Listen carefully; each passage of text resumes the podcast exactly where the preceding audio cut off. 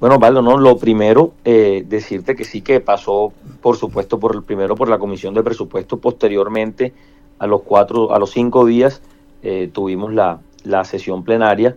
Y bueno, no, tuvimos en cuenta pues varios criterios.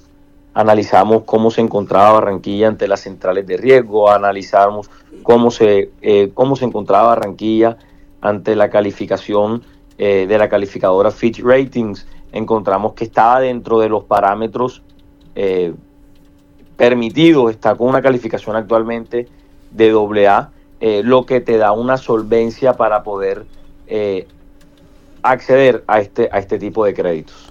Lo que la gente le teme es que con ese nuevo empréstito o ese nuevo endeudamiento, a la gente se le recargue de impuestos donde ya realmente no da para más. ¿De dónde se sale esa plata? No, bueno, mira, eh, es importante, Osvaldo, este tema que tú tocas, porque es decirle a, los barranquilleros que esto no va a salir eh, de sus bolsillos, o pues mejor dicho, no, no, no se le va a recargar con un nuevo impuesto. Vemos que en, en, el rubro que se presentó por parte del distrito se, se mostró o se, o se le compartió al Consejo y a la ciudadanía por dónde iban a salir pues estos, estos, estos recursos y vemos que lo van a, a, transferir, o sea, van a salir de las transferencias que se hacen por las estampillas por hospital, del alumbrado público, también como la sobretasa de la gasolina, eh, entre otros. Pero es importante también recordar, eh, Osvaldo, que estos, este, este, este cupo de endeudamiento que se le otorgó al, al, alcalde para que salga a buscar esos 3 billones de pesos nos va a traer muchas, muchas cosas positivas, nos va a traer vías, en cuanto a canalización de arroyos, podremos seguir canalizando los arroyos. En cuanto a la infraestructura de salud, podremos contar con cinco eh, hospitales nuevos, también mejoramientos de vivienda, importante el uso de, de energías renovables y sostenibles, así como también el tema de educación. Concejal, por ejemplo, hay un informe que presentó el año pasado, fue un desarrollo sobre el 2022 y entendemos que eso forma parte de lo que fue COVID, toda esa, esa situación financiera. Y hay algunos aspectos, por ejemplo, ustedes alcanzaron a, analizarlo. Para la vigencia 2022 y según el último informe de viabilidad fiscal del Ministerio de Hacienda y Crédito Público, se estima que la deuda total de la ciudad es casi tres veces el valor de sus ingresos corrientes. Eh, Desarrollo hace este análisis y se lo presenta a la administración y es lo que uno está notando. Y por ejemplo, los gastos del distrito en 2022 ascendieron a 4.9 billones de pesos, de los cuales el 12% correspondió a gasto de funcionamiento, un 82% a inversión y un 6% al servicio de la deuda. 311 mil millones fueron pagados en intereses y aportes a capital de créditos adquiridos por la ciudad. Y dice, la financiación de la deuda en Barranquilla pesa dos veces más que en Bogotá. Yo creo que ha escuchado bastante esa, este tema de financiación, de lo que representa a nivel nacional. Eh, eso fue también tenido en cuenta y porque, por ejemplo, falta el informe que se puede presentar del 2023 y termina el año, por ejemplo, debiéndole algunos sectores de la administración distrital. Entonces parece que, no existieran los recursos suficientes y, uno se hace esa, esa pregunta, eh, concejal.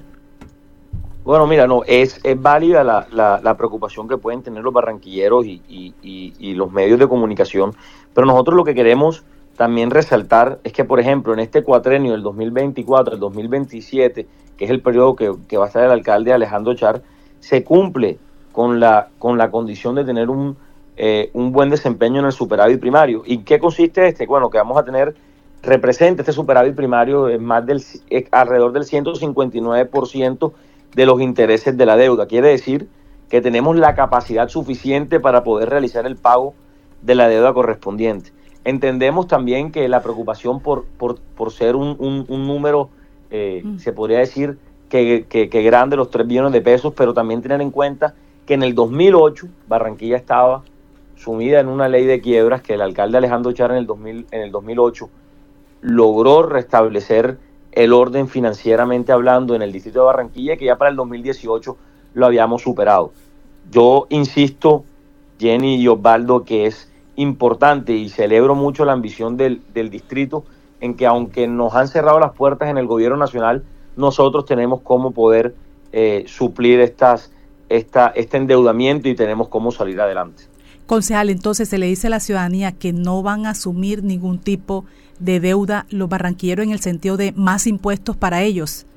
Sí, los barranquilleros pueden estar, pueden estar tranquilos eh, que este, este cupo de endeudamiento que se le otorgó al, alcalde Char eh, no es para cargar de más impuestos eh, a los barranquilleros, porque sabemos que pagan lo suficientemente altos los impuestos y que nosotros en el Consejo de Barranquilla lo que vamos a garantizar es que lo que se aprobó en el Consejo el día viernes se invierta cada peso en cada cosa que se le solicitó al Consejo de Barranquilla. Y el presupuesto del distrito está en 5 billones.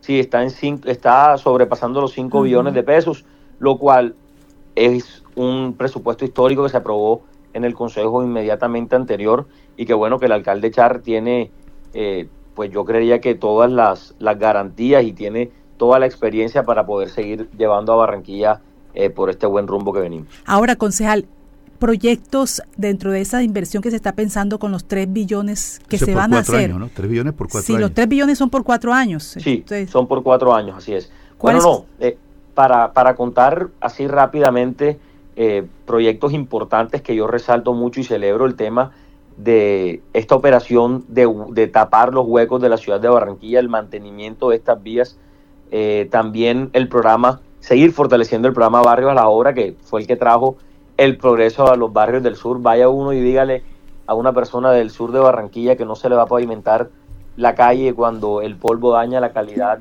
de vida de, su familia, cuando la ambulancia no podía entrar hasta la puerta de su casa a llevar a un enfermo a un centro hospital, que además no había centros de salud. Hoy vamos a contar con cinco nuevas sedes en infraestructura de salud, también el tema de la canalización de arroyos hay un programa que me gusta mucho y, que en campaña conversé bastante del tema y es el mejoramiento de vivienda.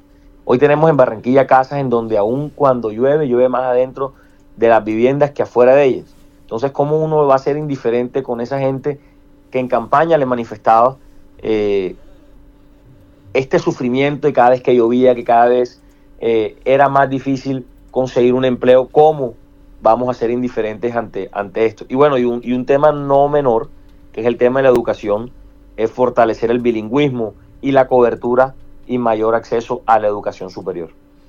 Bueno, muchas gracias al concejal Juan David Avisambra, eh, que ha estado con nosotros eh, en esta mañana aquí en Noticias Ya. ¿Cuándo es la próxima sesión?